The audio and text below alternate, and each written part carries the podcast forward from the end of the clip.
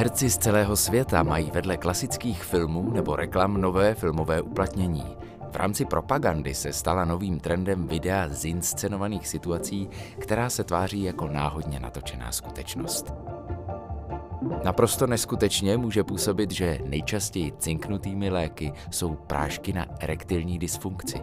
Vyplývá to z aktuálního reportu Interpolu. Svým vlastním typem dysfunkce nejspíš trpí američtí policisté, kteří se objevili na seznamu extremistů a ještě k tomu kradli při domovních prohlídkách.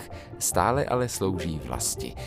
A my díky tomu máme o čem mluvit ve zprávách ze světa organizovaného zločinu. Vítejte u poslechu. V problematice falešných videí jsou největším strašákem tzv. deepfakes – Internet ale teď začíná zaplavovat primitivnější a účinnější forma podobných podvodů. Jde o realisticky se tvářící videozáznamy smyšlených situací, v nichž účinkují najatí herci. Tahle díla tvoří facebookový profil muže, který si na sociálních sítích říká Gibrizy. Sám sebe popisuje jako režiséra videí o kontroverzních tématech.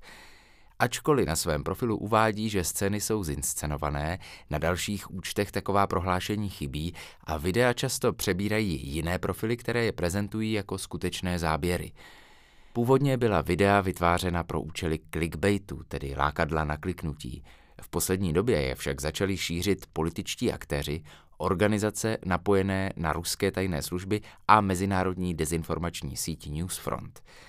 Videa jsou politicky či emocionálně vypjatá. Posledním hitem jsou emoce spojené se skupinami LGBT.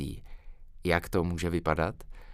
Jsme ve škole při vyučování, na tabuli vysí duhová vlajka, klid přeruší matka jednoho z žáků. Vtrhne do místnosti, strhává vlajku a protestuje proti, cituji, vymývání mozků. Video bylo natočeno na mobilní telefon z lavice a se slovy podpory protestující matce je například šířila i Major G. Taylor Green, což není herečka ze skupiny režiséra Gibriziho, ale kongresmenka za republikánskou stranu USA.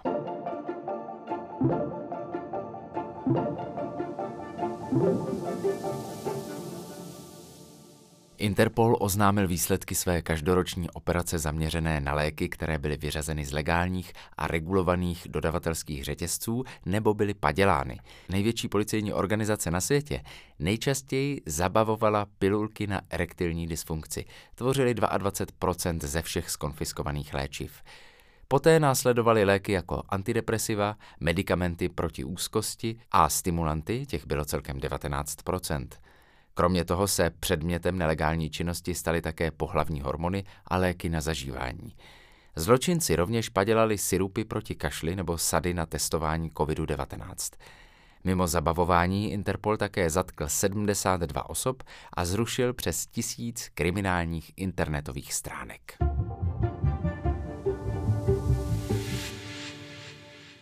Desítky současných i bývalých policistů z Chicaga se objevily na seznamu členů extremistické protivládní skupiny Oath Keepers.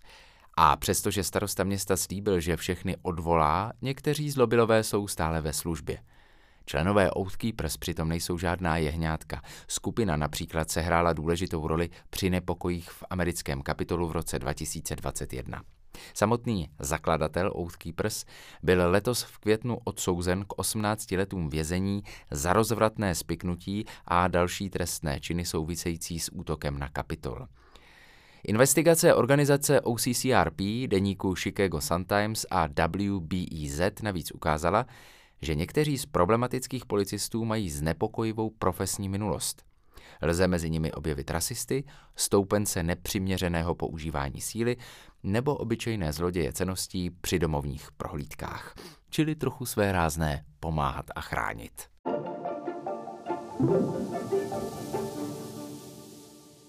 Na 100 zaměstnanců blízkovýchodních poboček McDonald's, Amazon, Chuck E. Cheese a Intercontinental Hotel Group obvinuje tyto společnosti z porušování pracovních práv. V rozhovorech pro mezinárodní organizaci novinářů ICIJ popsali, že byli vystaveni praktikám, jež jsou obecně považovány za indikátory obchodování s lidmi. Byly jim totiž zabaveny pasy, museli pracovat mnoho hodin bez přestávky a k tomu je nadřízení ponižovali. nehledě na vysoké náborové poplatky pracovním agentům, které museli zaplatit ještě před nástupem do zaměstnání. Podle právních expertů mohou zneužívání odhalená v rámci této investigace znamenat, že americké mateřské společnosti porušily hned několik zákonů, například o ochraně před obchodováním s lidmi. Některé společnosti již vyjádřily znepokojení a přislíbili prošetření celé záležitosti. Zprávy ze světa tento týden vybírala Barbora Šturmová, četl Petr Gojda. Odkazy na zmiňované kauzy najdete na našem webu investigace.cz. Pusťte si také naše další audia. Podcast od poslech jsme tento týden točili o falešných potvrzeních o pobytu zahraničních pracovníků v Česku. Díky za pozornost a hezký víkend.